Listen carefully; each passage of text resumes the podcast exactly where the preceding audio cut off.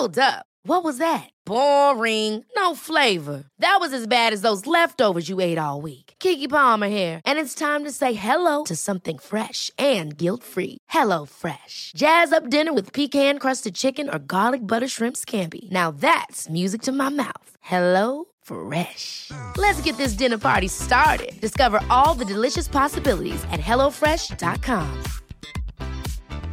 Hey, it's Ryan Reynolds, and I'm here with Keith, co star of my upcoming film, If, only in theaters, May 17th. Do you want to tell people the big news?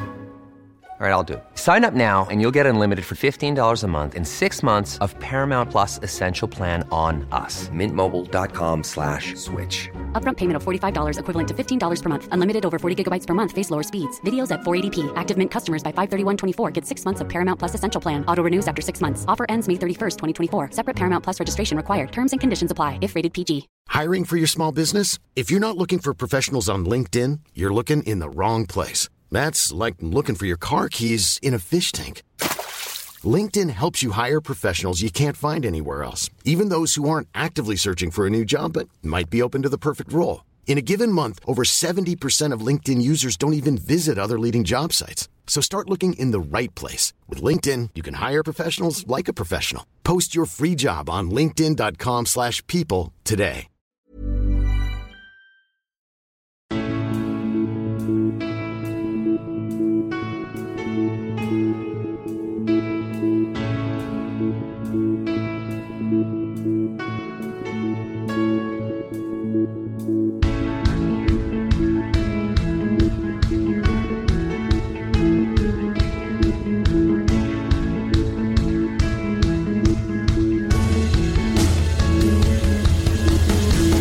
A Alineación Indebida.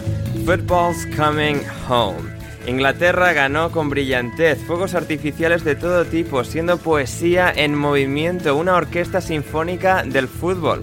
Bueno, pequeño secreto, en realidad no, nada de eso, menos el hecho de que ganaron es verdad. Pero Inglaterra está en cuartos tras derrotar a la siempre intimidante Alemania, que dice adiós a Joachim Löw después de 15 años. Y es curioso cómo funciona nuestra percepción del tiempo, porque 90 minutos de Inglaterra parecieron perfectamente más que los 120 del Suecia-Ucrania, donde terminó pasando el equipo de azul y amarillo. Hablamos de todo eso, de Benítez al Everton, de Vieira al Crystal Palace y mucho más hoy en alineación indebida. Y los indebidos que lo van a hacer junto a mí son cuatro, empezando por el exjugador del Atlético de Madrid, Rafa Pastrana. ¿Cómo estás, Rafa?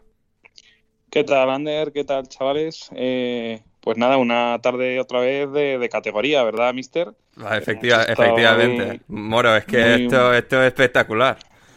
Esto es espectacular. Esto, la verdad que me recuerda cuando jugábamos tú y yo, Ander, que te ponía yo unos baloncitos que, madre mía, con esa, con es- con esa zurdita que tenías, Rafa. con esa absurdita que tenía yo para apoyar.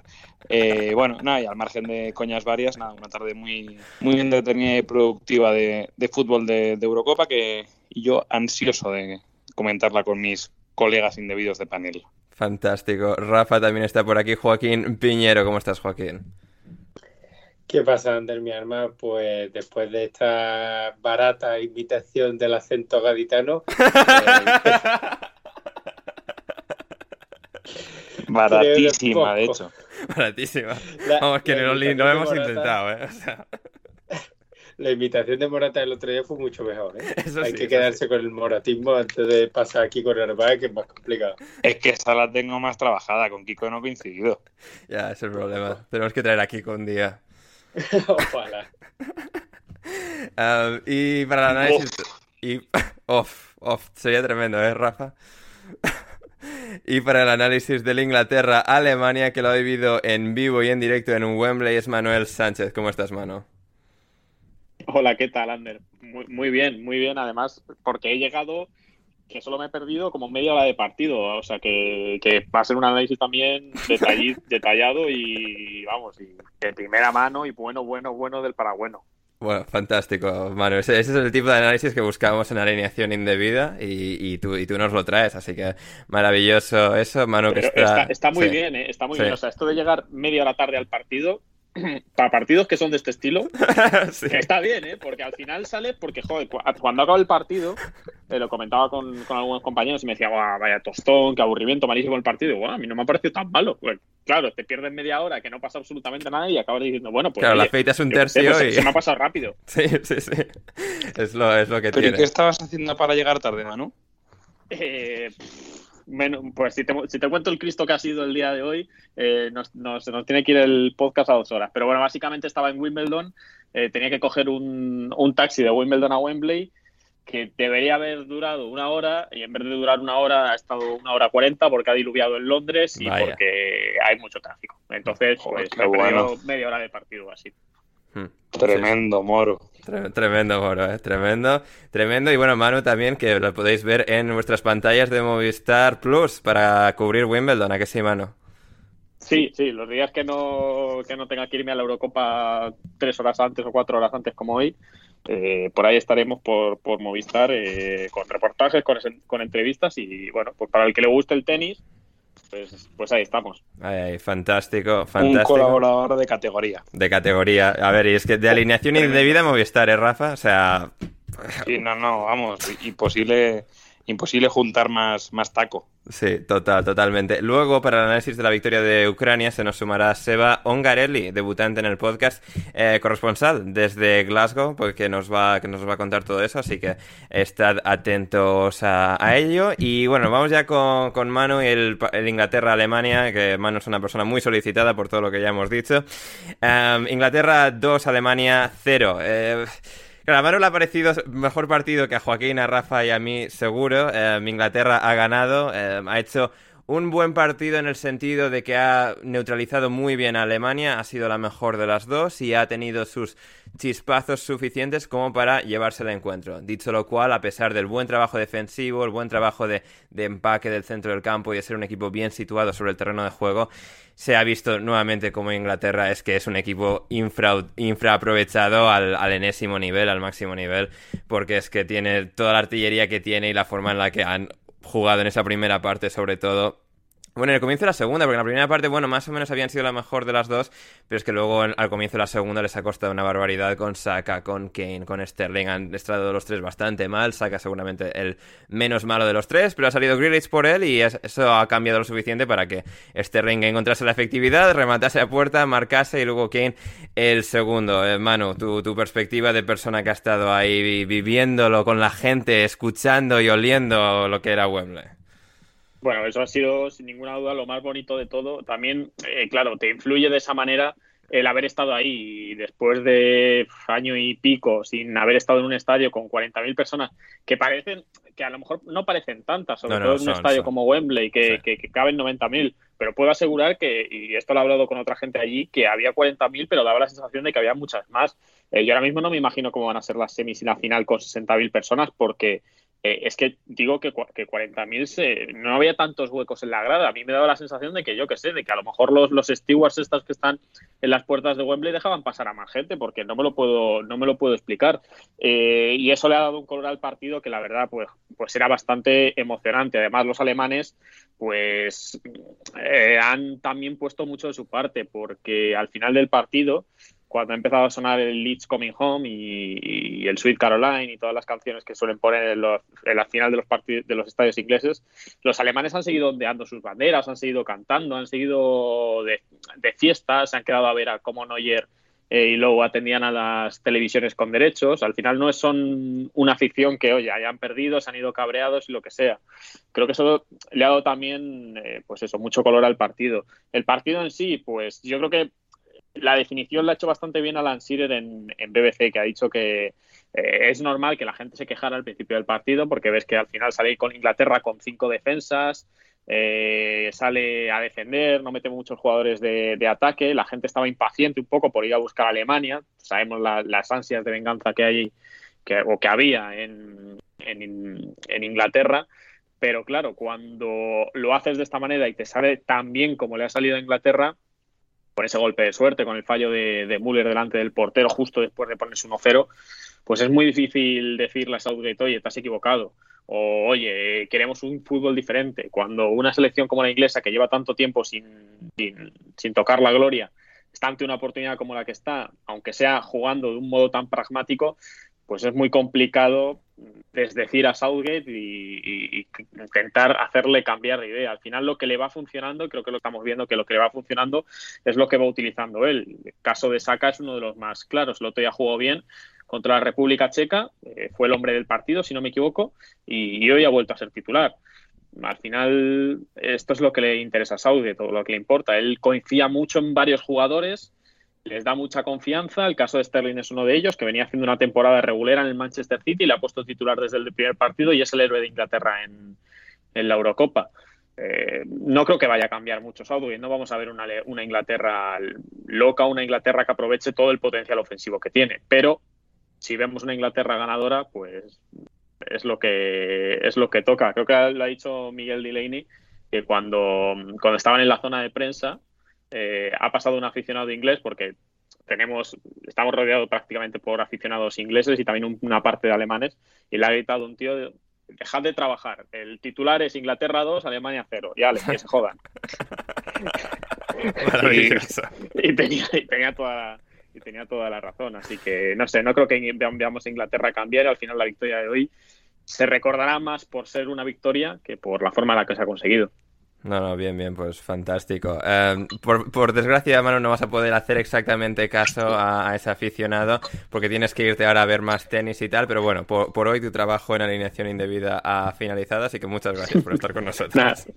me, me, jode no poder quedarme porque la verdad es que me apetece, pero está aquí Kirsios con ganas de, hacer la risa tal y, y, es que si no me van a dar ya a una de la mañana y mañana hay que madrugar y en fin. Eh, pero me jode, ¿eh? yo, yo por mí me quedaría, vamos. Eh, Ay, ay, ay, compromiso con los colores, mano, eso es lo que me gusta escuchar. Ahí, tribunero de los buenos, me gusta. Dicho, dicho, esto, me voy. Muy bien, mano, venga, hablamos pronto. Que gane el bueno de Nick, Manu. Sí, ¿cómo? ¿Cómo, cómo? Que gane el bueno de Nick, siempre. Sí, claro, siempre, siempre, de Nick. Vamos, o sea, no hay otra opción. Que le vaya bien a Kirgios. Continuamos en, en alineación indebida con el análisis de la Inglaterra 2 Alemania Cero. Eh, Rafa, es que hay mucho aquí que desglosar, ¿eh? porque sí que ha sido el partido coñazo que nos esperábamos. Lo decía ayer Hernando Vila en, en Twitter, que o sea, esto va a ser un partido aburridísimo de, de 1-0 y es como se ha sentido, a pesar de que ha llegado un segundo después de lo que vivimos ayer y ha, sido, ha seguido básicamente ese guion. Porque son dos selecciones con este mismo esquema en este caso, Inglaterra replicando, haciendo un poco eh, el espejo de lo, que, de lo que era Alemania pero que tienen buenos jugadores, pero que les falta, eh, les falta mucho en, en muchas partes del campo, especialmente en el ataque, porque piensas que tendrían para combinar mejor, para ser más productivos, para ser más dominantes, y, les falta, y les falta, y les falta, y, hemos llegado a un partido en el que pues mucho de, estrategia, muchas batallas tácticas, pero no hemos tenido pues un poco el ida y vuelta que luego hemos visto en, el Suecia-Ucrania, por ejemplo. Em, y claro, yo esto creo que es interesante porque sí, por un lado, pues Inglaterra tiene que ganar, al final esto se trata de ganar el torneo, pero es que creo que hay mucho oportunismo barato y mucho mal análisis en parte de, no, es que pues es un equipo eficaz y mira cómo ha marcado los dos goles y mira el, gol que ha metido Sterling, que yo he puesto unos minutos antes de marcar el gol de Sterling, es injustificable que Sterling siga sobre el campo porque ve su partido y es que es, horrible, es absolutamente horrible. Luego marca el gol porque es un jugador que lo intenta, lo intenta, lo intenta y tiene esa capacidad y creo que eso es encomiable, pero creo que hay muchos niveles, de muchos niveles entre los análisis oportunistas de mira cómo ha marcado al final, ni idea, es que qué bien Inglaterra. No, Inglaterra ha hecho un partido eh, en muchas facetas muy flojo, en otras buenas, porque ha neutralizado a Alemania, porque ha sufrido muy poco, más allá de, la ocasión de Müller, que casi les remata. Eh, no sé, ¿qué, me cuentas por dónde te gustaría abordar lo que ha sido este choque? Pues sí, la verdad que le, te pongo pocos peros a lo que a lo que decías y mm, pero sí quiero empezar un poco eh, en la línea de lo que ha dicho Manu, rompiendo una lanza a favor de Southgate, pero se, le dan muchos palos y al final lo cierto es que igual si estuviéramos viendo una Inglaterra caótica o digamos más ofensiva, ¿no? que igual es la que, lo, que, pedimos todos, de, ver, a, de ver a Sancho, eh, de, ver a Grillis, de ver a Rashford, de verlos a todos a la vez, eh, pues igual posiblemente un partido como hoy contra una Alemania muy ordenadita, pues igual te vas a casa con un 0-1 y, te, y te quedas, oye, pues, pues, pues de, oye, pues sí, había que jugar así más ofensivo, más vistoso, pero es menos efectista. Yo, a ver, sé que sorprendo a poca gente porque al final pues soy aficionado del Atlético de Madrid, del Atlético del Cholo y, entiendo que yo pues valoro sobre todo el, pragmatismo de la victoria eh, frente a la nobleza de los recursos utilizados. Em, pero sí que es verdad que, que, yo creo que al final hay, cierto, hay cierto valor en, en, lo que está haciendo Southgate dentro de que me parece que hay que cambiar eh, ciertas cosas. Hoy yo creo, y desde el minuto uno se ha visto, no sé cómo, cómo lo verá Joaquín, em, o cómo lo verás tú, Ander, yo creo, por ejemplo, ha entrado fatal al partido de Clan Rice. Y me parece que su partido ha estado, ha sido horrendo en todas las facetas, en posicional, en salida de balón. Y sin embargo, yo creo que como no es de los de arriba, no eh, no es tan llamativo eh, lo mal que ha estado hoy. hoy eh, y como no ha sufrido en exceso Inglaterra en ningún momento, es decir, sí que ha tenido pequeños puntos en los que sí Alemania se ha acercado, ha creado peligro, pero como no han sufrido mucho en defensa, pues quizás eso también queda claro, enmascarado, ¿no? Por ejemplo, Rice. Si te fijas, en un montón de momentos del partido, Harry Maguire ha tenido que salir de su sitio para cubrir pequeños errores de dónde está Declan Rice o, o qué está haciendo Declan Rice en este momento. Y yo creo que precisamente no ha sufrido porque los que sí que han estado muy bien para mí han sido John Stones y, Maguire. Los dos yo creo que han estado muy bien. Walker también en su, en su estilo, pero a mí es que me sigue. Sí, en su estilo de ponerse de interior derecho cuando no tiene nada, no, no, pides el partido para nada, pero tú caes para adelante. Efectivamente. Y sí que mm, destaco también a Luxo, que además Luxo inicia la jugada del, del 2-0 eh, con el robo, abre muy bien para, para Grealish.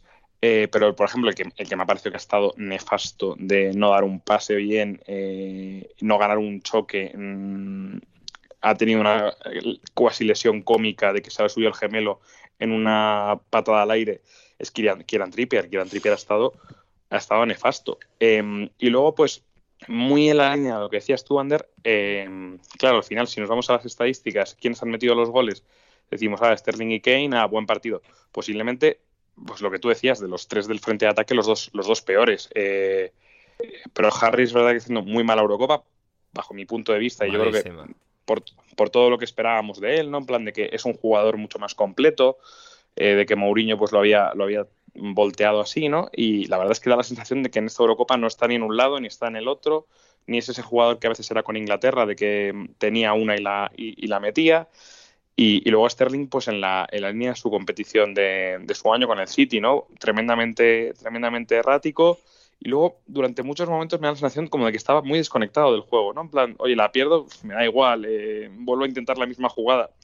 Y, y, la verdad que muy flojo, pero es verdad que la, la entrada de, de Grillis cambia, cambia el partido. Otra vez una cosa que a mí sí me parece raro y que me parece que está administrando mal Southgate de, cara a una competición corta es que está haciendo muy pocos cambios. Yo creo que mm, esto mm, en, cuartos, en semifinales, lo, puede notar, ¿no? Está rotando poco a los jugadores y encima en el partido hace, hace pocos cambios. Entonces, me parece que esto se, se puede notar. Y, y por poner en por poner algo en, valor del, partido de Inglaterra, yo creo que lo, resumías tú muy bien, ¿no? Han sido capaces de, anular a Alemania, que es verdad que es una Alemania pues mucho más disminuida de, la de otros años. Mm, que Timo Werner es Timo Werner, ha tenido un, ha tenido un mano a mano que los ha amarrado, como les hemos visto eh, fallarlos en el Chelsea toda la temporada. Kai Havertz hoy ha vuelto a ser el Kai Havertz del principio de temporada, es decir, un jugador desconectado. Pero, por ejemplo, Calvin Phillips, que sí que creo que ha estado muy bien, ha sido capaz de desactivar a Tony Cross. Y solo aparecía de vez en cuando, pues, León Goretzka. Hoy Robin Gosens no ha sido el avión que fue contra, contra Portugal, quizás porque no estaba por delante el bueno de Semedo. Por, lo, que sea. Em, por lo que sea.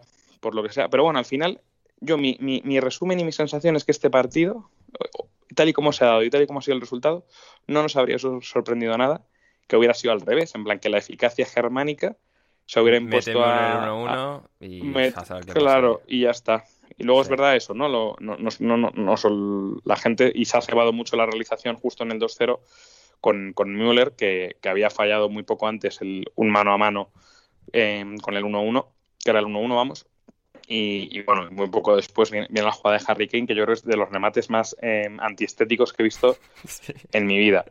Pero, pero bueno. Que, es bastante así, quieras que no, ¿eh? Pero... Sí, es que, vamos, ha faltado que lo rematase como con, entre, con la chepa y el hombro, ¿no? ha sido una cosa, se tira como de una manera muy poco natural. Pero bueno, eh, ya, están en, ya están en cuartos contra Ucrania, es decir, más o menos vuelve a salirle cara porque va a ir con alguien más fácil. Yo creo que era más fácil el partido de Ucrania que el partido si era eventual contra Suecia. O sea que bueno, veremos eh, eh, si hay fútbol is coming home al final. Sí, habrá que verlo. Joaquín, es que hay aspectos interesantes, ¿no? Porque, claro, lo que decía yo al principio de que quizás el análisis se ha vuelto demasiado binario, porque, bueno, es esto, lo han hecho bien o lo han hecho mal, o han sido muy defensivos, o tendrían que ser más ofensivos y mucho más alegres en ataque. Pero es que yo creo que es una, un tema de, de, personal, digamos, porque, eh, no, es que si juegan con más eh, jugadores ofensivos, se desprotegen atrás.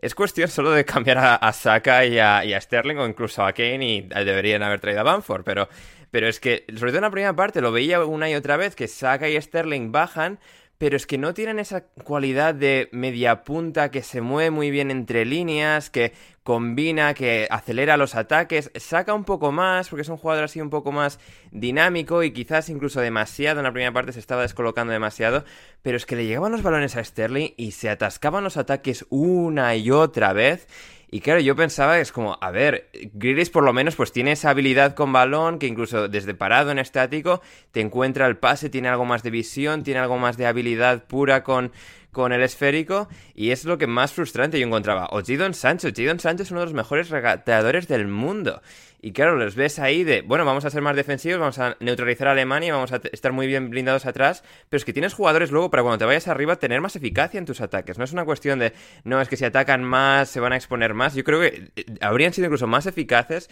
con otros jugadores que sí, luego han marcado los goles y Southgate tiene razón y creo que Southgate hace muchas cosas bien en el sentido de que pues no han sufrido apenas más allá de algunas jugadas concretas, incluso en la segunda parte cuando Alemania ha sido más proactiva, han podido mantener bien el tipo.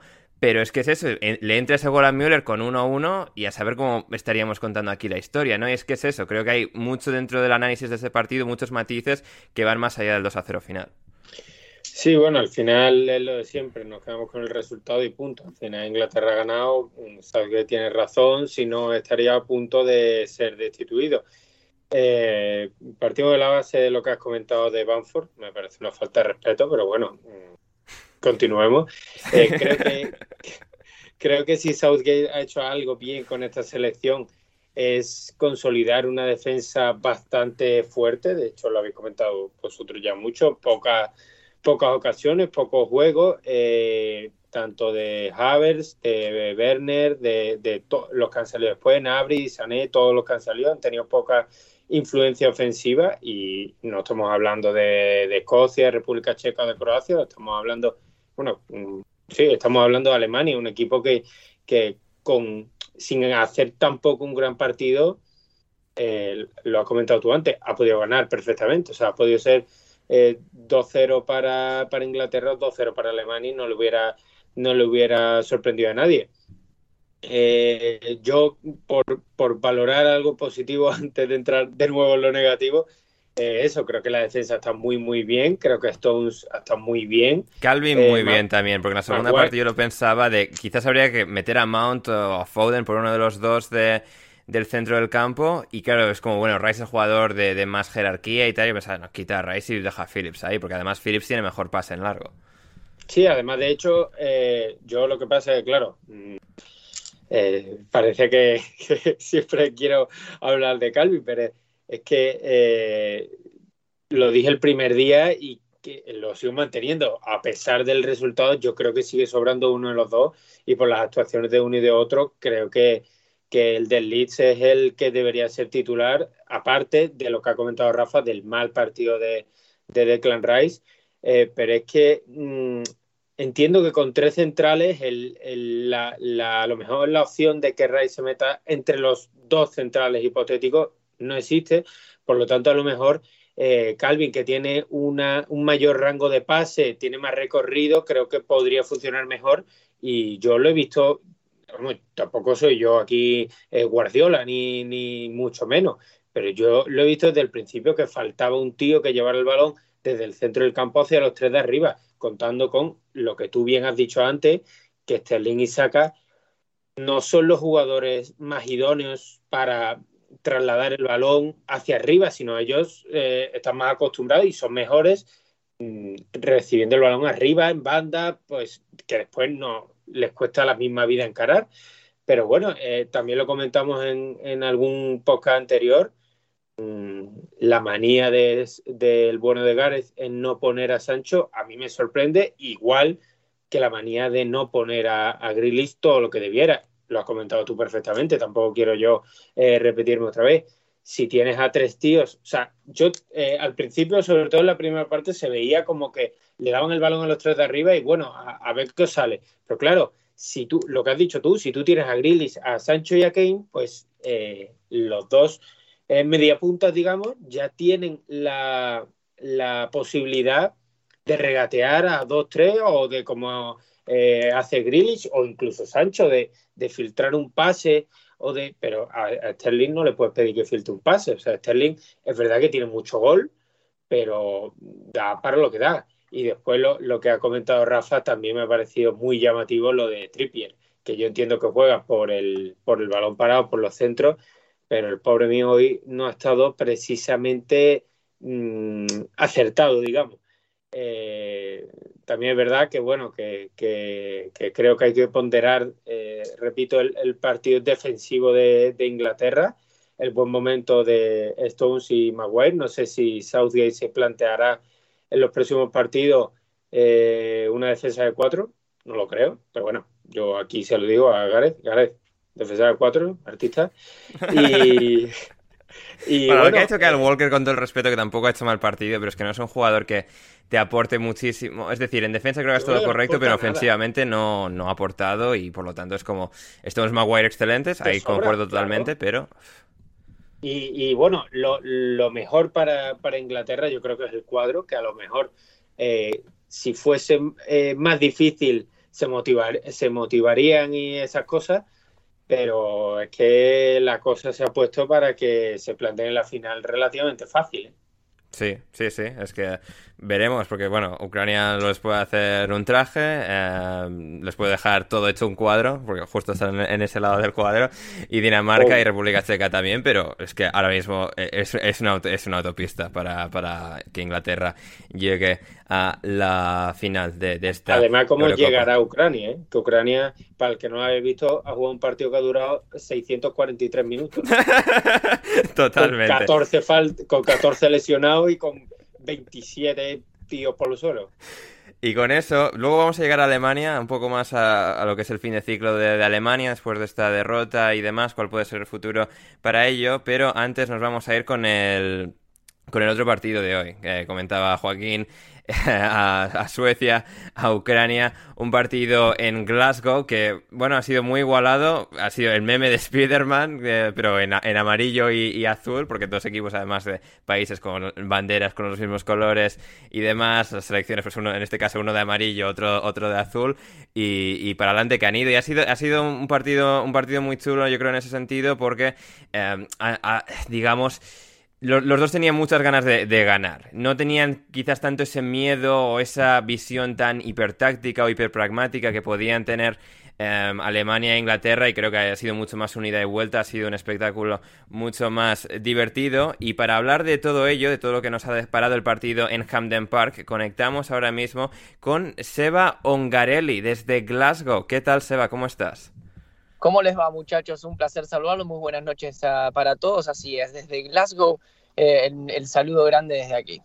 encantados nosotros, el placer es nuestro de tenerte hoy aquí para, hablar de este partido de Eurocopa. Seba, que tú has estado viendo en vivo y en directo en, el icónico Hamden Park. Eh, bueno, hemos un poco analizado por encima lo que ha sido el partido, como Ucrania finalmente ha ganado 1-2, o bueno, he puesto un poco a la gente en, situación. ¿Cuál ha sido tu, perspectiva, tu visión del choque y cuáles han sido las claves para que Ucrania haya sido capaz de vencer finalmente a Suecia? Bueno, me parece que primero en principal eh, es, importante recalcar que veníamos todos entusiasmados ¿no? para este último partido, con lo que habíamos visto eh, en el día eh, anterior, digamos, con, con, los dos partidazos, con la cantidad de goles. Veníamos también de un eh, Inglaterra, Alemania también, pero la verdad es que eh, el encuentro entre Ucrania y Suecia eh, uno, yo por lo menos yo iba con, las expectativas de ver a un estadio encima con, gente otra vez, eh, con, el entusiasmo, con dos selecciones que a, pesar de que no eran no son Inglaterra y no son Alemania, lógicamente tienen una gran posibilidad de estar hoy en cuartos de final, en este caso Ucrania pero me parece que, fue un partido que siempre fue más claro en el primer tiempo los, ucranianos y después eh, con una demostración futbolística increíble de Forsberg, del número 10 de Suecia, eh, termina empatando y, lógicamente después con ya esa expulsión, con esa patada criminal, como diríamos en Argentina, eh, que termina cambiando un poco la situación.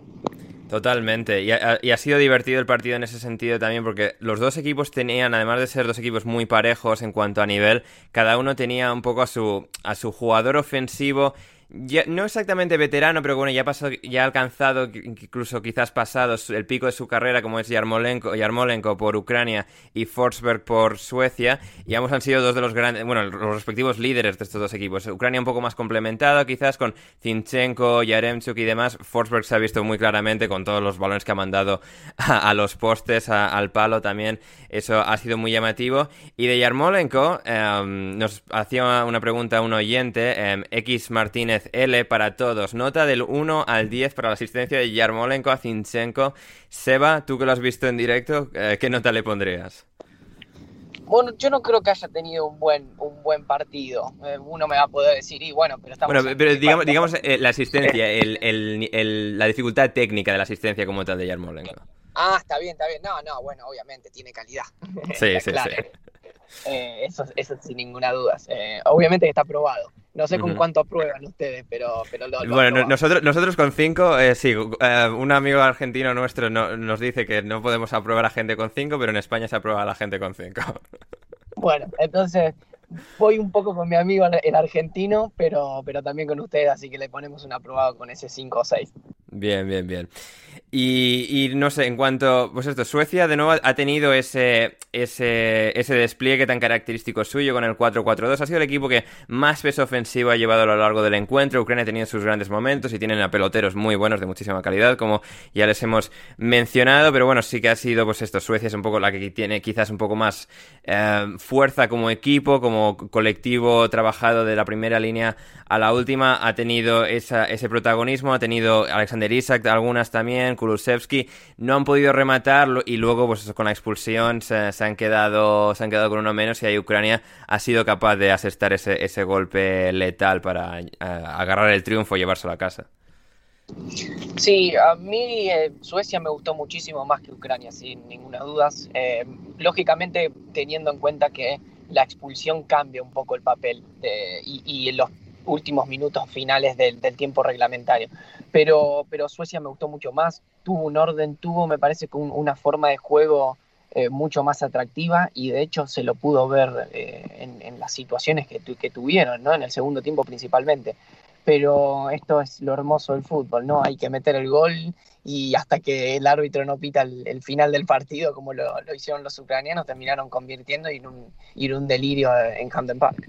Totalmente. Em, en cuanto a la expulsión, Rafa, que tú y yo lo hemos estado hablando antes de, empezar, Marcus Danielson, eh, había mucho, bueno, mucho, mucho, mucha persona en Twitter, vamos a decir, mucho indebido en Twitter, em, diciendo que no, que cómo puede ser eso roja y tal, que qué puede hacer con su pierna, pues oye, también existe el homicidio involuntario, como bien decía nuestro buen amigo Lorenzo Manchado. Em, tú me eh, destacabas que eh, una entrada muy similar así, en el Exeter City, en los dos partidos que jugaste con el Exeter City hace ya los años que fuesen, fue, fue la que eh, de alguna forma truncó tu, tu carrera ya de forma definitiva.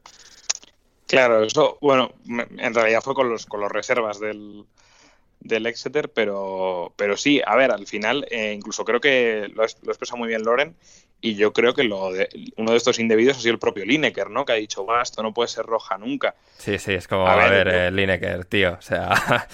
que te la hagan a ti. Yo creo que va... Es verdad que que no hay una especial voluntariedad de, hacer daño, pero, pero joder, que esto yo creo que mm, desde hace un tiempo a esta parte, mm, estas acciones ya no se juzgan por la intencionalidad, sino más bien por la peligrosidad y el riesgo en el que estás poniendo al, jugador contrario al querer, al querer jugar un, balón así. Y la verdad es que va súper, súper pasado y, es de estas que es verdad que sí, que todas estas faltas, siempre que las vemos a cámara lenta, siempre nos van a parecer más faltas, siempre nos van a parecer más violentas de lo que son. Pero yo creo que hay que tener un poco de cabeza y ver que este tipo de entradas, pues lo más, eh, lo más sencillo y lo más justo para mí es eh, sancionarlas con, con roja. Y no lo digo yo por, la empatía de que yo me llevé una muy parecida y, me quedé hecho mierda. Eh, y ahora tengo pues y, ahora tengo en la cabeza del peroné tengo 35 puntos y tengo una pierna que parece que me haya mordido un tiburón en vez de, en vez, en vez de una entrada. Pero entonces bueno, todas estas cosas siempre hay que, hay que tenerlas en cuenta y lo que hay que tratar es que el deportista pues esté en la situación de menor riesgo posible. Total, totalmente. Em, Joaquín, por tu parte, ¿algo que te gustaría destacar, que te ha llamado especialmente la atención o que te gustaría consultar con, Seba, que lo has estado viviendo ahí con, todo el calor de, Glasgow? Bueno, yo totalmente de acuerdo con, mi compadre Rafa. creo que la, roja es absolutamente clara. Eh, y más con. Es que, es que al pobre Besedin le han dejado la rodilla mirando para Aberdeen. Sí, sí, sí, sí, le han puesto al pobre mío la rodilla de aquella manera. Y, además, eso, con, la ayuda del VAR, porque de primeras a lo mejor puede no parecer tan grave, pero el, árbitro ha dicho, voy a verlo. Ha visto una y ha dicho, vale, vale, ya lo he visto, venga, tú, para acá, para tu casa. Y, eso ha cambiado el partido. Y a mí me gustaría preguntarle a Seba, no sé oficialmente cuánta gente había, pero ha habido momentos en los que parecía que había mucha gente en el campo y que se, que se escuchaba mucho, mucho jaleo, mucha, mucha gente animando. No, no sé si en el campo se ha apreciado o a lo mejor que tenían el ambiente muy, muy alto en la tele, que también puede ser. Sí, había muchísima gente. Cuando uno, uno en los últimos, en el último año no, no está acostumbrado a ver mucha gente. Y, la verdad que cuando, cuando podés entrar a la cancha y ves todas esas hinchas, la verdad que fue, fue, fue hermoso. el, el, estadio estaba habilitado para 12.000 personas. Eh, obviamente había un sector para ucranianos, había otro sector de, para suecos, se mezclaban, pero viste como siempre intentan agruparlos eh, por, por, los países más que nada. Y, pero la verdad es que había mucha gente de acá, ¿no? Muchas gentes eh, escocesas que, que, vinieron y tuvieron la posibilidad, bueno, como yo, obviamente, que dijeron, bueno, está la gran posibilidad de tener la Eurocopa acá con esta, especial, esta, esta copa especial y por qué no ir a la cancha. Eh, pero la verdad es que fue un ambiente increíble. Las calles se empieza a vivir ese fútbol con hinchas, que es lo, más lindo de todo. Total, totalmente. Seba, em, ¿algún otro detalle del partido, de quizás qué, esperas de Ucrania en cuartos de, final? ¿Qué es lo que te parece su, ¿Cuáles son las que te parecen sus armas más peligrosas, sus virtudes más notables? A ver, no, no quiero ser malo, no sé si habrá algún ucraniano justo que nos esté escuchando, pero la verdad es que yo no veo que tengan muchas herramientas para poder eh, derrotar a Inglaterra. Eh, la verdad es que no lo debería pasar fácil desde la previa, ¿no? Pero viste, ya sabemos cómo es, fútbol, cómo es esto, esto es fútbol y los partidos se tienen que jugar. Eh, insisto, yo lo vi a Suecia mucho más fuerte que Ucrania. Ucrania termina metiendo los goles y eso es lo que hoy lo, lo, lo, lo pone en los cuartos de final. Eh, pero me parece que eh, si con el orden que mantuvo en este partido y, con, con, la posibilidad de, ser aún más eficaz eh, en, en, el, en, las situaciones que tenga, le puede generar daño a Inglaterra, a pesar de que, insisto, yo creo que hay una gran diferencia entre las dos selecciones. Muy bien, Seba, pues muchísimas gracias por estar hoy con nosotros desde Glasgow para contarnos lo que, lo que ha sido este partido que, que has estado ahí viviendo, viviendo en Hamden Park. Muchas gracias, Seba. No, muchas gracias a ustedes. Yo tengo una última pregunta para Seba. Ah, una última pregunta, una última pregunta de Rafa. Rafa. Sí, claro. Sí, Seba, es que yo eh, conozco a lo Glasgow, entonces te iba a preguntar, ¿ahora te vas a ir a tomar unas pintas al Walkabout, a, a celebrarlo, el paseo de los ucranianos o no? Mira, me encantaría. Vos sabés que los bares acá a las 10 ya está cerrado, así que tuvimos que hacer la inversa. Vimos, estuve viendo Inglaterra eh, contra Alemania en un pub y después nos fuimos, pero lamentablemente eh, no, no, no está todo cerrado por ahora. Ah, qué lástima. qué lástima, qué lástima más grande. Bueno, pues Seba, lo dicho, muchas gracias y hablamos pronto en una futura ocasión. Un placer, muchachos. Lo que quieran, estamos acá. Abrazo grande. Abrazo, Seba. Eh, muy bien, y continuamos en alineación indebida. Eh, antes de un poco entrar en lo que puede ser la previa y lo que puede ser ese partido de, de cuartos de final entre Inglaterra y Ucrania, Rafa, no sé, tú ¿Qué, ¿Qué, opinión, qué impresión te ha dejado Ucrania? No hemos escuchado a Sega que no está muy convencido de las posibilidades de Ucrania. Sí que es cierto que yo coincido que Suecia ha sido la mejor, Suecia ha tenido más presencia, mayor grado de superioridad, pero Ucrania, y aunque les falta velocidad para ser un equipo que juega al contragolpe y, no, y ser un equipo pues esto, con imperfecciones, el, nivel técnico que tiene esta peña es muy alto y es que les veo, no sé, igual es porque, porque me, ha dejado muy mala impresión Inglaterra hoy, pero no sé, les veo haciéndole el lío a Inglaterra, no como caso probable, pero sí como caso posible. Estoy, estoy de acuerdo. Eh, yo creo que Seba es, es conservador, igual un poco Em, pesimista con los ucranianos, pero a mí eh, es verdad que es una selección que a mí me ha dejado unas sensaciones muy raras, ¿no? El día de, el día de Holanda me, encantó, me encantó más o menos media hora que tuvieron muy buena.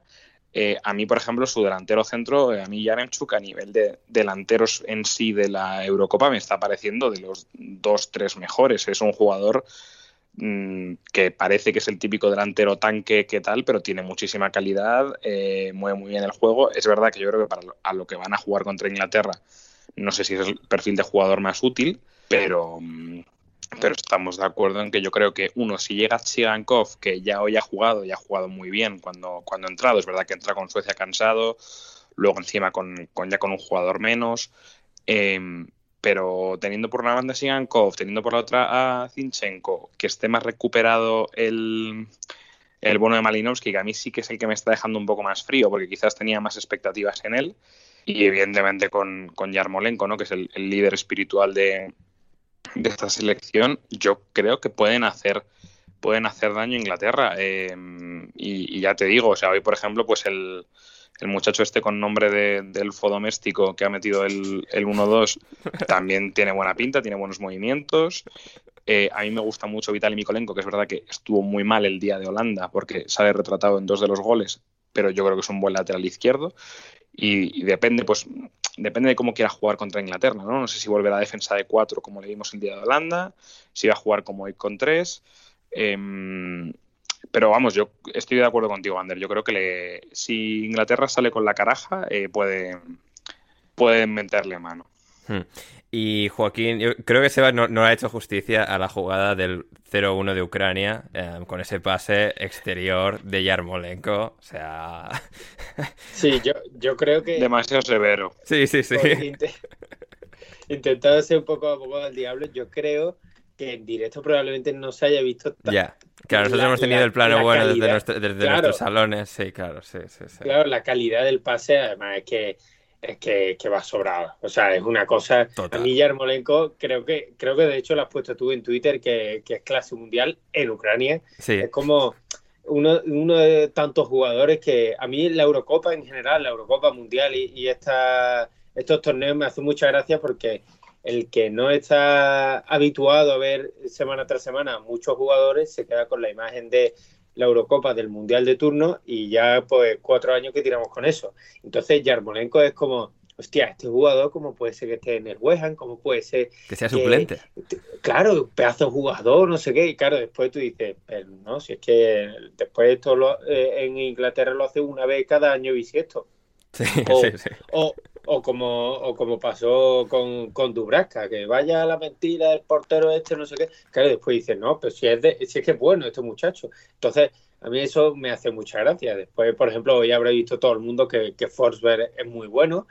Y, y, yo la verdad que sí estoy de acuerdo con Seba en que Suecia me ha parecido que ha buscado más, que han, quizá eh, ha merecido, no me gusta decir ha merecido, porque al final merece quien lo marca, pero la he intentado más y, y yo, eh, sinceramente, creo que si que la única opción que tiene de llegar a semifinales Ucrania es que Inglaterra haga el partido muy malo, porque si, si, si, si Inglaterra sale, por ejemplo, con el 11 que ha salido hoy, ahí se puede pegar un buen carajazo gordo porque lo, los ucranianos que van a salir con 10 tíos metidos detrás del balón y a lo mejor eh, el bueno de Andriy Yarmolenko allí para arriba para ver qué, se le ocurre, pues Sterling saca, o sea, creo que es un buen partido para que veamos a, Sancho, para que veamos a Grealish, para que veamos a Mount, si es que es que está bien, que no sé cómo, cómo habrá vuelto del confinamiento y creo que, es un buen partido para ver defensa de cuatro, por ejemplo, como hemos hablado antes. Hmm. Yo en cuanto a Yarmolenko, para cerrar, eh, tengo una micro anécdota de un día que, bueno, vinieron a jugar a Chicago en verano, en julio de 2018, Manchester City Borussia Dortmund, um, y vinieron a jugar al campo de los Bears y tal, y había gente, y bueno, un partido para ser de pretemporada amistoso, pues, estuvo entretenido. Eh, pero una cosa que me llamó la atención de Yarmolenko, que había sido ya traspasado al West Ham, es que había camisetas suyas del Borussia Dortmund a la venta fuera del estadio por 80 dólares. Creo que eran 80 dólares o algo así. Con Yarmolenko ya en el West Ham. Y tan más. bueno, objeto de coleccionista, Ander. claro, claro. A mí me pasó lo mismo con Schweinsteiger en el cuando se fue al United, que fui a, a Múnich y yo diciendo, hombre, una camiseta de Schweinsteiger aquí, pedazo de jugador. Además, la del año. O sea, la temporada que empezaba, pues Schweinsteiger no iba a jugar, ahí estaban colgados y costaba lo mismo que la de Müller o la de Lewandowski. Una cosa maravillosa. Sí, sí, sí, sí. No, aquí anécdotas de, jugadores que son traspasados y sus camisetas se siguen vendiendo igual. Eh, muy bien, pues eso es lo que puede, lo que ha sido el Ucrania-Suecia, lo que puede ser el Ucrania-Inglaterra. Eh, Joaquín, ¿sabemos si Rafa Van der Bar se pronunciará al respecto? Pues ojalá que sí. Yo todo lo que diga mi hermano Fali, yo la verdad que la muerte. Sí, Joaquín, porque esto lo dije el otro día, que cuando estuvieses de vuelta en el podcast tenía que preguntarte ¿qué, recuerdo se guarda de, Rafa de su año aquel mágico en el Betis? Pues, pues mira, eh, te diré que, bueno, tú ya lo sabes, pero para nuestra audiencia, para nuestra audiencia y para mi hermano Rafa, eh, diré que yo fui, yo fui uno de aquellos que fue a su presentación ah, con, un coche en el césped, que no recuerdo si era un Citroën o una cosa así. Además, una mañana de julio, si no recuerdo mal, que hace un calor, imaginaros. Y además puede que incluso estuviera de exámenes, que a lo mejor fue eh, por lo que fui. Pero bueno, eso es otro tema. Y yo la verdad que a mí me motivó, porque claro, yo lo había visto en sus años en el Tottenham, que fueron, como tú comentaste en el podcast anterior, fueron buenos, o sea, no fueron de clase mundial, pero bueno, ahí estuvo el muchacho, era eh, se defendía. Pero aquí, por lo que sea, muy bien no lo hizo.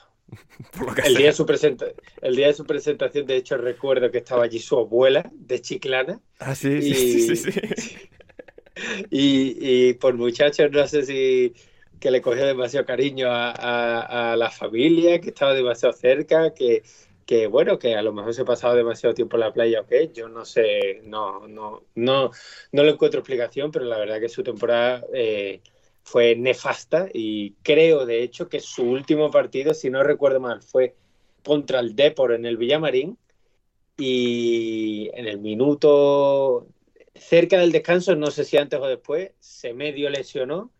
Lo típico de sale un momentito a probarse, no sé qué, no sé cuánto eh, le dijo cambio y en vez de esperar que lo cambiara se salió al vestuario. Comprometido. y creo que no volvió nunca más.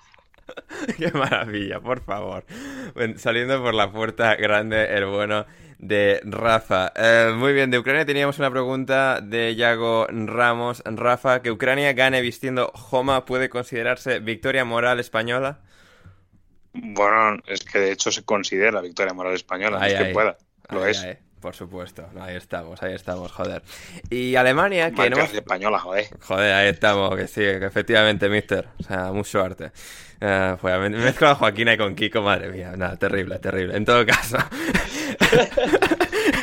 Quintanar sobre Alemania, que no hemos podido llegar en gran detalle a lo que es Alemania, nos dice para todos eh, en cuanto a, la selección teutona. Viendo los últimos años de Alemania, creen que el logo estuvo de sobra durante tres años después del fracaso del Mundial 2018. Joaquín, eh, antes de que conteste, sí que yo creo que pasa algo curioso con Alemania, es que además de ser campeones, vigentes campeones del mundo en 2018, vienen de ganar la Confederaciones en 2017 y llegan en tan buena dinámica que de repente ese golpe fue, como muy, fue muy sonado, fue muy fuerte, cayeron en, en, la fase de grupos, pero como que no eh, era tan abrupto que como no era tan parte del ciclo, es como, bueno, hemos tenido un accidente y tal, no le vamos a echar ahora, y sí que quizás era simplemente la señal llegando antes de lo esperado, pero que sí que era una señal verdadera de cuál era ya el punto del proyecto con Lowe como seleccionador y de esta selección en, en global.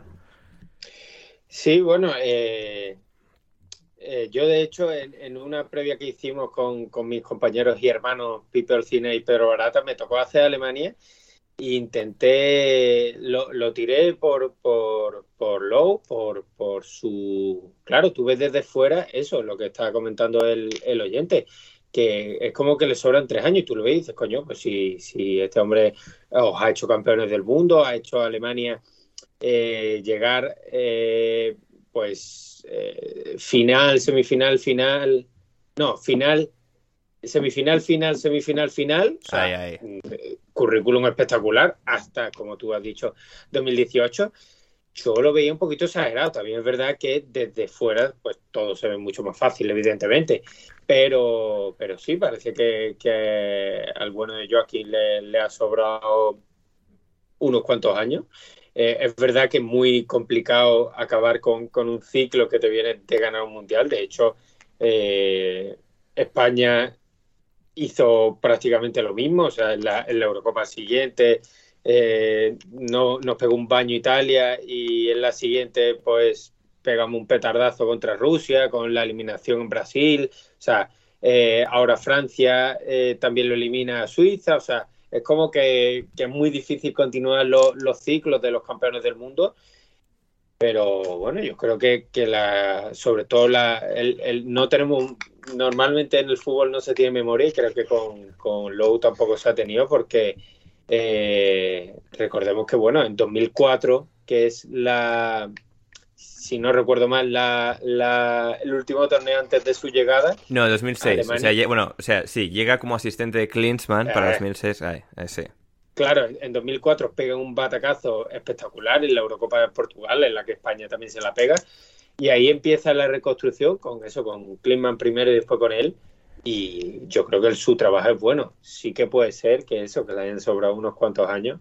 Pero claro, como le dices tú a un campeón del mundo, oye, que, que ya sobra máquina. Oh, claro, Hombre, pues ense tú. enseñándole varios vídeos o varias imágenes que, de Joachim Löw en las retransmisiones televisivas, que por lo que sea no son las más agradables del mundo. No, claro, igual ahí, por ahí lo podrías justificar. Eh, Rafa, ¿algún, co sí. ¿algún comentario rápido que te gustaría agregar? Sí, yo eh, me voy a quedar con un, con un titular que de la Nueva España, no sé si os acordáis de cuando eliminan en fase de grupos, que tituló La peor Alemania desde Hitler. Oh. Porque si, record, si recordáis, claro, daba la casualidad de que la única vez que habían eliminado a Alemania en fase de grupos era en el 38. Entonces, pues eh, les valía para hacer el chiste eh, que fue un doble chiste. Sí, sí, sí. Y yo me quiero, me quiero quedar con eso. Eh, es una Alemania, estoy, estoy de acuerdo con lo que, con lo que ha dicho Joaquín, ¿eh? O sea, con la gente que ha ganado un, un, mundial, pues hay que tener cierta justicia. Aquí pasó lo mismo con Del Bosque, pero yo creo que hay muchas veces que cuando no se sabe renovar el ciclo, que aquí es lo que ha pasado. Aquí tenemos todavía una columna vertebral muy heavy de, de jugadores de, de, aquella época, unido a que la siguiente generación no es tan brillante como la que, como la que llega al tope. Y entonces, pues esos dos factores unidos hacen que, que, al final la culpa sea del entrenador, ¿no? Que como dice Mourinho, pues siempre es el que tiene la culpa cuando, cuando se pierde. No, pero además lo, lo, paradójico en este caso es que él hizo la renovación, o sea, hace, sí. no recuerdo si fue en 2017-2018. La confederación es que la, que, que la, ganan con el equipo sub-21, sí. No, pero eso fue, yo creo que eso fueron pruebas porque además también, eh, no sé si es oro o plata en, lo, en, los juegos, un año antes, una cosa así, pero eh, a Hummels, Boten y, y Müller se los carga. O sea, sí, eh, también, re, también, renovación absoluta. Y sí, no, no, después, y... después, del Mundial diría que es, ¿no? Sí, diría que sí. Eso, sí. después del Mundial lo intenta y al final vuelve para atrás por lo que ha dicho Rafa, es que al final pues probablemente Hummels siga siendo el mejor central de Alemania y probablemente Müller siga siendo el mejor eh, atacante de Alemania. Entonces, eh, es que eh, en España aquí hemos vivido lo mismo. O sea, es que la gente pretendía que cuando se, se retiran Xavi Iniesta, pues que el, el Coque y el bueno, un, un, un respeto por el ex compañero de Rafa Pastrana, ¿eh, Joaquín? Cuidado. La España, de, la España de Isco, que es lo que la se vendió en Rusia, ¿no? Ay, claro. ay. O sea, la gente la quería que Isco fuera Iniesta. Y Iniesta, claro. por suerte por desgracia, no va a haber más hasta dentro de 2.000 millones de años. Ya ves, sí, sí, sí. Eso también es culpa en general, al menos en España, no sé cómo sea en Alemania, pero en España es de la prensa, que la prensa lo que quiere es venderte el pollino de que todos son mm, súper buenos y la reencarnación del, de la anterior generación. ¿Estás hablando eso- de, tu, de tu compañero? No, no, no, hombre, Coque para mí es mucho mejor que Xavi. Eh, Vamos. de aquí a Lima. Pero no, pero lo de Isco, por ejemplo, es un caso muy paradigmático, ¿no? Típico jugador pues que empieza a apuntar, si ya encima está en el Madrid, pues ya no te quiero ni contar la operación de marketing que se le hace y, y al final pues es lo que es lo que pasa, que, que se nos y esto creo que lo, han reconocido alguna vez eh, cuando ya España se la pega en no sé si es en el de no sé si es en Rusia o es en Brasil, que dicen, bueno, claro, es que nosotros pues claro, tenemos que es un producto de la tele que estamos además los mismos del marca y los mismos de lo de la COPE, entonces pues tenemos que venderlo para enganchar a la gente a que se a que siga con- consumiendo productos, aunque nosotros veamos que esta España no carbura como la anterior. Pero bueno, son sus cositas. Aquí en alineación indebida no, no nos cortaremos en decir que Inglaterra haya jugado como el culo. O sea, aunque no, nos dediquemos claro. primordialmente a Inglaterra, no, o sea, aquí, aquí decimos las cositas claras. Pero además, además es que la gente viene para eso. Total, Claro. total, total. Aquí, aquí es que tenemos, tenemos un, un público de categoría, ¿eh? De categoría, ¿eh, Moro? De categoría, mister. De Calvin Phillips. Así es. Y de, y de Keiran Trippier, ¿eh? Keiran, ojo, Keiran Trippier. Keiran. ¿Qué, qué irán allí a decir, eh? ¿Qué irán allí a decir? Oh, Madre mía. oh, oh. Ah, bueno, hablando de cosas lamentables, el Bournemouth presentaron a un entrenador ayer cuando se estaba jugando la prórroga de, del Francia-Suiza. O sea, ¿pero qué cojones hacía esta gente? Eh, Buen timing. ¿Cómo? Buen timing. Sí, sí, sí. Eh, pues eso, durante el día pues era como una narrativa paralela que estaba sucediendo en el mundo del fútbol. Estaba lo que estaba mirando todo el mundo y luego el Fulham y el Bournemouth con sus cosas. Parker deja el Fulham oficialmente y entra el Bournemouth porque el Bournemouth pues, es un sitio en el que Scott Parker encaja, pero de absoluta maravilla. O sea, es que no, no se me ocurren equipos en los que encajaría mejor este hombre. Al final, desavenencias en el Fulham. El Fulham pues es, tiene una estructura eh, ejecutiva muy caótica que al final pues lleva este tipo de cosas. Parker ha aprovechado cuando se la ha presentado al Bournemouth. Me sorprende un poco del Bournemouth porque para lo bien que habían terminado con Jonathan Woodgate la temporada, que no hayan querido seguir apostando por él y sí por un ex compañero suyo en el Tottenham. No sé si llegaron a coincidir o en la selección, igual no coincidieron nunca y me lo estoy inventando. En todo caso, eh, Parker sustituye a Woodgate en Bournemouth. Un- como digo, un equipo con el que creo que va, va a casar bien. Veremos por dónde tira el Fulham de aquí en adelante. Parecía que Chris Wilder podría ser una opción. ¿Algún comentario en rápido al respecto, Joaquín? Eh, bueno, pues como tú comentas, creo que es un sitio perfecto para Parker por su forma, por lo que hemos visto que es su forma de, de entender el fútbol. En- recordemos un eh, escaso año y medio, si no me equivoco, ¿no? Como primer entrada, no, dos años y medio, ¿no? Sí, Como llega a sustituir. Jo- a Jokanovic. A, eh, a Ranieri, ¿no? eh, no, claro, sí, a Ranieri. Está de asistente de Jokanovic y llega, eh, ¿qué es? Enero 2019. Sí, algo menos de dos y medio, yo creo. Sí, sí, sí. Claro. Y, eh, hombre, en ese tiempo, pues hemos visto que, que es un entrenador eso que puede casar perfectamente con el Borgo, como tú dices, aunque yo no me lo llevaría a mi equipo, no sería mi primera opción, pero, pero bueno, tampoco lo sería Google. O sea que Ya, creo o que, sea, sí, que- que el cambio es mejor. Sí.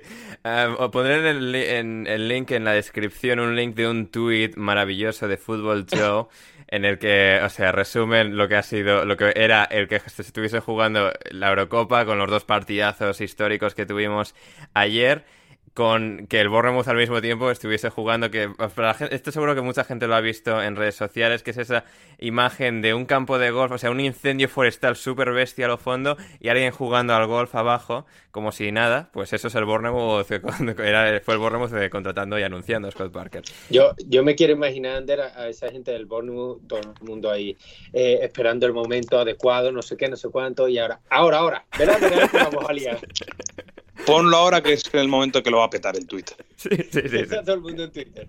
Total, total. Um, y hablando de entrenadores, no, estos no están confirmados oficialmente como sí Parker, pero parecen ya inminentes. También lo parecía Fonseca, así que bueno, tomad esto con, con, con, eh, discreción, pero eh, Benítez, Rafa Benítez, llega, parece, parece ser, llega al Everton. Llega al Everton, al otro lado de la ciudad de Liverpool. Bueno, están ahí las niñas, la, mujer, tal. O sea, que bueno, creo que ex ya, pero en todo caso, está, está, a Benítez le viene muy bien trabajar en el Liverpool. El Everton es un equipo que yo insisto, yo lo dije hace varios podcasts, creo que encaja muy bien porque es el, creo el, el nivel de club que a Benítez le viene genial, un poco como el Newcastle, pero con capacidad adquisitiva o con eh, predisposición de, de adquirir cosas. Y el Everton, pues creo que le viene, viene un entrenador de esa talla que es al final tan bueno, yo creo, para ese nivel. Luego, pues quizás a Benítez en según qué puntos de su carrera, pues como el Real Madrid o en otros sitios se le han visto las costuras. Creo que en un sitio como Everton maximiza mucho las piezas. Y por ejemplo, pues no me extrañaría viendo al Everton clasificándose para Europa League y ganando una FA Cup, por ejemplo. Em, Rafa, ¿tú cómo ves eh, la contratación de, de tu tocayo? Pues yo la veo bien siempre que cuando empieza a traer jugadores españoles, los vuelvan a llamar los Benítez.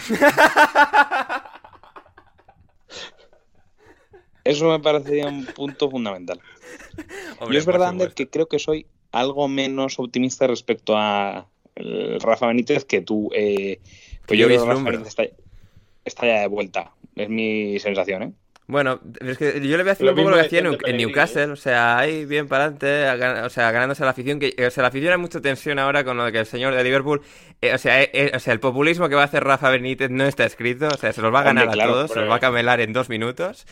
Claro, pero el tema es que ya, ya entra, entre comillas, ya entra mal. No, no, entra mal, entra mal, pero que sí, pero este, no sé, yo creo que este señor tiene, tiene tal nivel de labia y de, bueno, pues esto, ahí, sí, o sea... eso sí, no, no llega al nivel de vendehumos de Roberto Martínez, que ya lo tuvieron en Everton. Sí.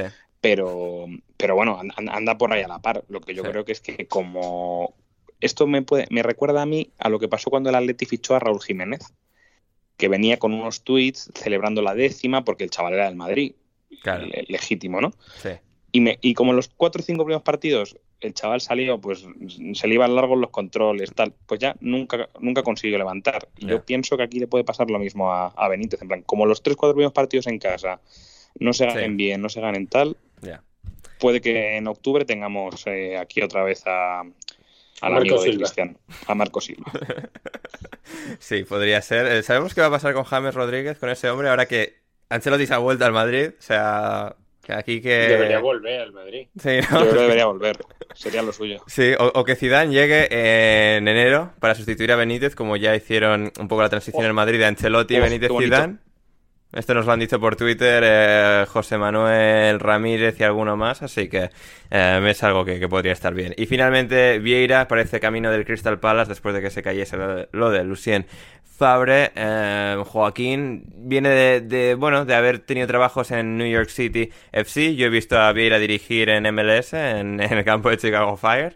No. Luego en el Niza, que donde, bueno, también tuvo, tuvo sus buenos momentos, no terminó del todo bien. Creo que sigue siendo un entrenador con potencial, que dejó muy buena impresión en New York City y que puede quizás aquí, pues con todo el trabajo de renovación que requiere Crystal Palace ahora mismo, quizás hacer un trabajo decente. O sea, yo creo que lo, esperable de Crystal Palace es que descienda. Todo lo que consiga ya de ahí, pues es eso que tiene ganado.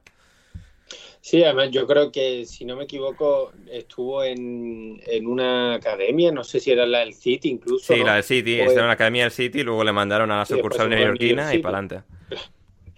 le mandaron de directo de sucursal allá a sí. Nueva York.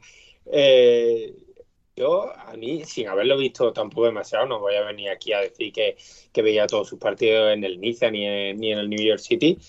A mí es un fichaje que me, me, me, me, convence un poquito. O sea, creo que es un tío que, que solo con su mera presencia, presencia ya, sí. ya va a intimidar a, a todos los jugadores. O sea, no, no va a ser como lo que contaban de Benítez, ahora que estamos hablando del bueno de Rafa, que cuando llegaba al vestuario del Madrid le decía, no, tira con el balón así, eh, pégale de aquella manera. Sí, que se descojonaban de él.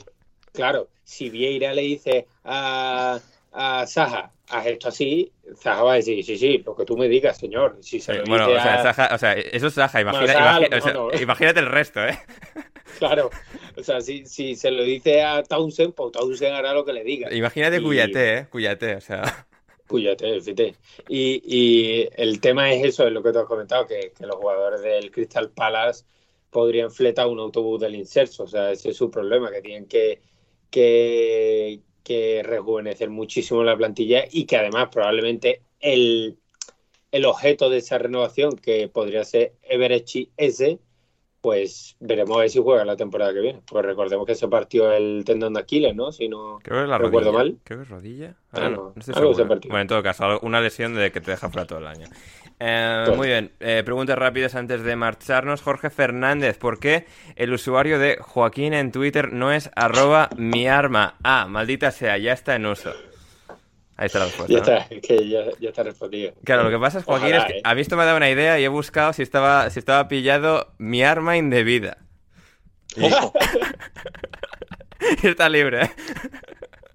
Así que, sí, sí. Pero es que además eh, yo he buscado eh, arroba mi arma y tiene un seguidor. Me Ah, parece bien. de muy poca vergüenza. Sí, y, Terrible. y un tuit en el año 2012, ¿no? Me parece de poca vergüenza. Terrible, terrible. Además, o sea, lo de mi arma indebida, ese, ese doble sentido de mi arma indebida. Bueno, Oh, terrible, Oh. terrible. Hay comedia. Este, eh, Esteban, eh, eh, eh, para Rafa, ¿cuántas tomas tomaste, co- copas tomaste en honor al gol de Morata? A ver, me gustaría decir que ninguna porque era un lunes eh, y no debería haber un lunes, pero sí, me tomé, me tomé un catizar con cola a la salud de Ole. Álvaro Borja. Ahí, ahí de Álvaro Borja. estamos, ahí estamos, por el bueno de Álvaro Borja Morata, Álvaro ¿eh? Borja. No, no se puede tener no- más nombre de pijo. ¿eh? Porque sí, terrible. Lo dijimos, ¿eh? se, se podía tener más. Si tuviera un apellido compuesto o, mm, o un Álvaro Morata de Borja, Pero- De Borja, claro. sí, sí, sí, sí. Em, para mí, Esteban pregunta cómo va la voz con tantos podcasts. De momento viene, a ver, claro, a ver, son podcasts todos los días, pero no es un monólogo mío de una hora, así que va, va Claro, bastante pues bien porque os lanza a vosotros las cosas y, y hay que eh, impartir sabiduría. Em, Juan Raña, ¿puede decirse que Inglaterra está en cuartos a pesar de, sal- de salir a los partidos con el handicap de Southgate? Y luego, por su parte, Juan Di Mata nos da la pregunta contraria para todos. ¿Está subestimado el trabajo de Southgate? Y finalmente, Germán Antelo, otro fantástico oyente, que creo que es la primera vez, una de las primeras veces que pregunta, em, dice, ¿qué entrenador creen que debería tener la selección inglesa para explotar el talento que tienen? Es cierto que ganan, pero creo que están para más, para jugar más ofensivos y dominadores. Muchas gracias por todos los programas que hacen. Bueno, aquí hay, aquí hay muchas aristas con lo de Southgate. eh, no sé, así en líneas generales, Joaquín. No sé, al final, es que creo- a Southgate me cae bien y creo que hace muchas cosas bien, pero no sé, no lo sé. Yo creo que le- lo hemos hablado ya muchas veces. O sea, ha consolidado la defensa, pero le falta mucho en ataque. Por lo tanto, no creo que llegue a handicap, pero sí le falta para ser un entrenador top, digamos.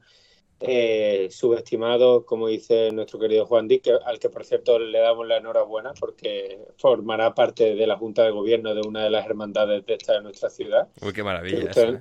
no, no tenéis ni idea de lo que es, pero bueno. No, no, pero, o sea, felicitamos pero efusivamente. suena Juan. de puta madre. De puta Claro. madre. Junta de gobierno ya. A trincar. maravillosa. Y como alternativa a Saudi, la verdad que no, no, no se me ocurre nadie. Hombre, se me ocurren los entrenadores top, pero claro, eso no creo yo que Sí. vayan a, a, a coger. O Guardiola, imagínate a Guardiola que dice, oye, que me he cansado ya de, de tocar. divertido, ¿eh? Voy aquí a entrenar. Eddie, Eddie Howe. en su casa. Eddie Howe, sí. Eddie Howe sería un perfil parecido a Southgate, que quizás le, le falta para tener ese siguiente nivel de entrenador top, pero que tendría esa- ese estilo un poco más propositivo, un poquito más variado en ataque. Y no, eso, eso es un buen nombre. Y finalmente Juan Dick también nos añadía cuáles serían los favoritos de ambas zonas del cuadro. Una final Inglaterra-Españita. Eh, no sé, Rafa, yo, esto lo veo, ¿eh? Porque claro, eso- con Francia fuera, eh, Bélgica sin Hazard y sin De Bruyne. A ver, yo mm, lo dije ayer y yo tengo miedo de, me- de Suiza. ¿eh? Uy, sí. Claro, es que ya está la prensa en España muy envalentonada con Suiza. Claro, Eh, o sea, el- a los quesos gruyeres cualquier estos nos caso- lo vamos a comer y... claro. Y además, vi ayer un, vi ayer un tuitero muy que debía ser un tío especialista en quesos que dijo que el gruyer suizo no tiene agujeros, que el que tiene agujeros es el gruyer francés. O sea, que hay que hablar Oh. con propiedad. Uf. Venga, Vale, eso, eso, eso para que vuelva para que vuelva a Poli Rincón o el típico graciosillo de estos de Gruyer. Pero por Dios, Y bueno, eso que, no. y en cualquier caso, aparte de limpiarse a Suiza, luego hay que limpiarse a Bélgica o a Italia, que son Italia yo creo que es pues, prácticamente la que mejor ha jugado Sí. hasta el partido de Austria y Bélgica es la que yo creo que por nombres pues también de las que de las que quedan vivas la que para mí la que más la que más papeletas tiene. Y es cierto que Inglaterra pues sí que puede, puede llegar por su lado porque joder, luego tiene República Checa o Dinamarca en el caso de eliminar a Ucrania, ¿no? O sea que no lo tiene especialmente complicado, pero yo casi veo más la final Inglaterra-Bélgica que, que Inglaterra-España, man que me pese. Sí, y bueno, esa es la final que yo dije, y bueno, Lukaku, o sea, se lleva por delante, aunque sea sin De Bruyne y sin Hazard, o sea, se tiene que llevar puestos a, a Laporte y a, y a Pau Torres, a Eric García, él lo hace tranquila. además. Sí, sí, sí, o sea, de una, sí, sí. Con una mano. Con una mano, efectivamente. Eh, seguida Joaquín en Twitter en arroba Joaquín P. Herrera, a Rafa en arroba Rafa Pastrana 7 y a mí en arroba Anders Hoffman. Dar las gracias también a Manu Sánchez y a Seba Ongarelli por estar hoy con nosotros. Nosotros volveremos en alineación indebida el próximo sábado por la mañana para analizar eh, una de las dos partes del cuadro que quedan, el partido de, Españita y el, y el Bélgica-Italia y luego de nuevo el domingo por la mañana con el otro lado del cuadro, el República Checa-Dinamarca y el Ucrania-Inglaterra. Mientras tanto, gracias Joaquín por tu tiempo. Muchas gracias, Ander. Gracias, Rafa. Nada, al revés, muchas gracias a, a ti, Ander, y, evidentemente, como siempre, al, al, bueno de Joaquín, que es un placer eh, compartir estas noches con él. Igualmente, igualmente lo mismo por mi parte hacia ambos dos, vosotros dos. Y nada más, nada más, como decía, volveremos con más alineación indebida al final de, de esta semana. Dadle a like, suscribiros, compartir todas esas cosas buenas que nos ayudan muchísimo y hasta que nos reencontremos el sábado por la mañana con un nuevo podcast de alineación indebida, pasadlo bien.